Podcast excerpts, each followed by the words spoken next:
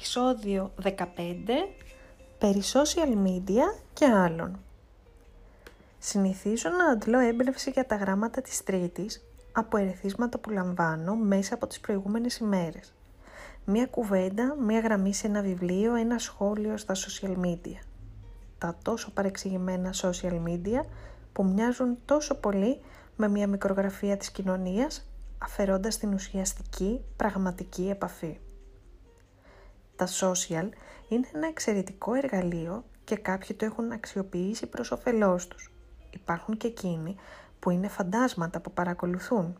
Οι δραστήριοι που θα ενθουσιαστούν με το παραμικρό, μα και οι ειλικρινείς που θα πούν κάτι καλό σε περίπτωση που το πιστεύουν και αν σε κάτι διαφωνούν προχωρούν παρακάτω. Η ανθρώπινη συμπεριφορά είναι κάτι που μελετάω με πολύ ενδιαφέρον τα τελευταία χρόνια.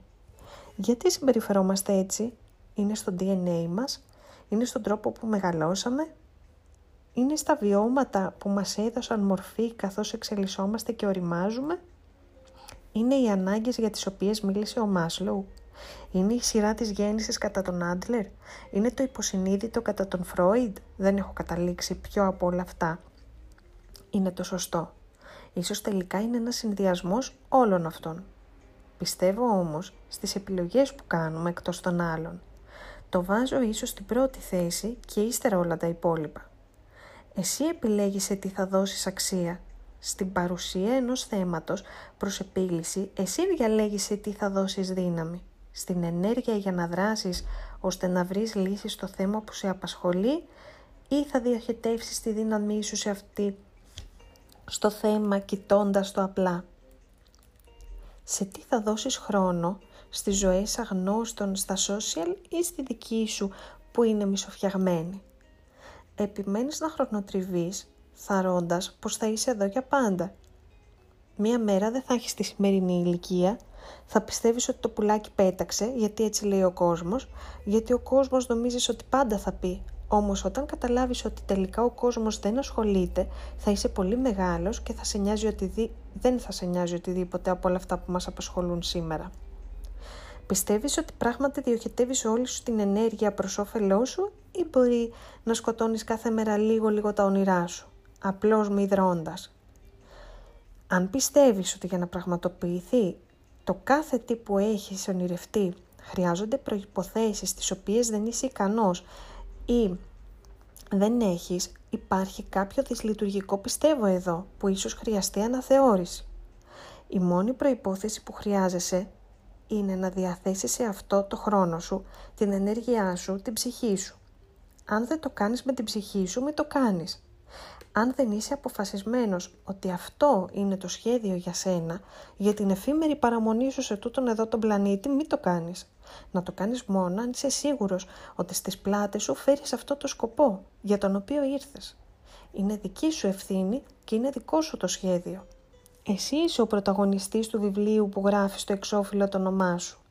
Υπάρχει ένα μοντέλο που όσοι έχουν εκπαιδευτεί στα οικονομικά το γνωρίζουν και συχνά το χρησιμοποιούν στις εταιρείες που εργάζονται.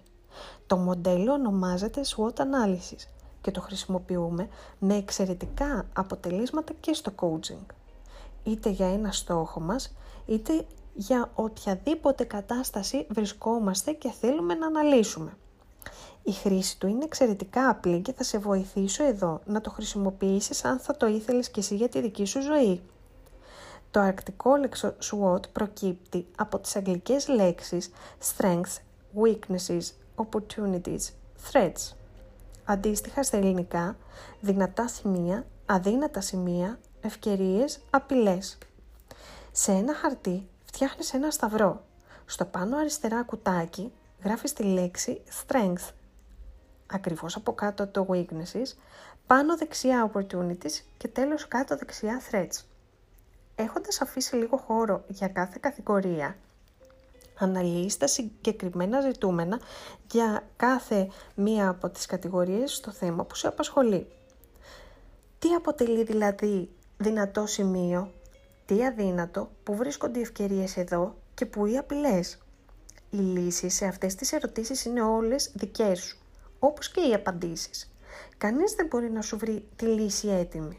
Μπορεί να έμαθες να τα βρίσκεις έτοιμα χωρίς να χρειάζεται να σκάψεις λίγο.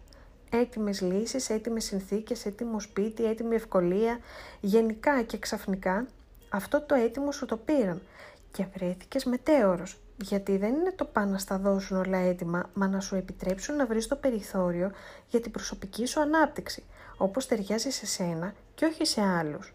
Όχι στον κόσμο που τόσο μας νοιάζει τι θα πει. Και αν πει, ε και, θα στο λέω για πάντα, ε και, μέχρι να μην χρειάζεται να το ξαναπώ και να ζούμε όλοι απαλλαγμένοι από αυτό, τον κόσμο και τις θεωρίες του.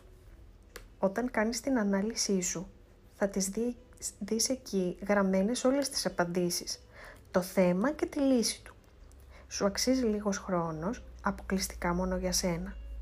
Αν χρειαστείς βοήθεια στο μοντέλο, αν είσαι πραγματικά έτοιμος να δράσεις και να διαχειριστείς πιεστικές καταστάσεις, είμαι εδώ για να σε βοηθήσω. Ιστερόγραφο.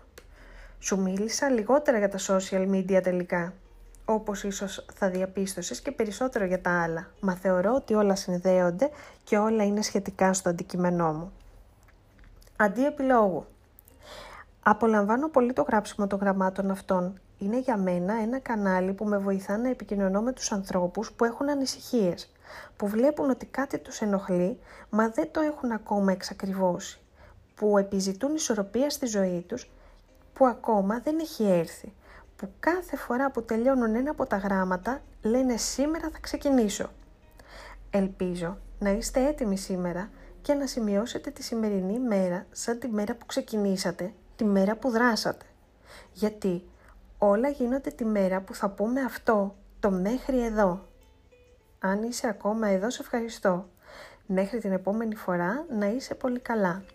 Είμαι η Λαμπρινή και αν αυτό που άκουσες σου άρεσε, θα χαρώ πολύ να το μοιραστείς με κάποιον που ίσως τον βοηθήσει.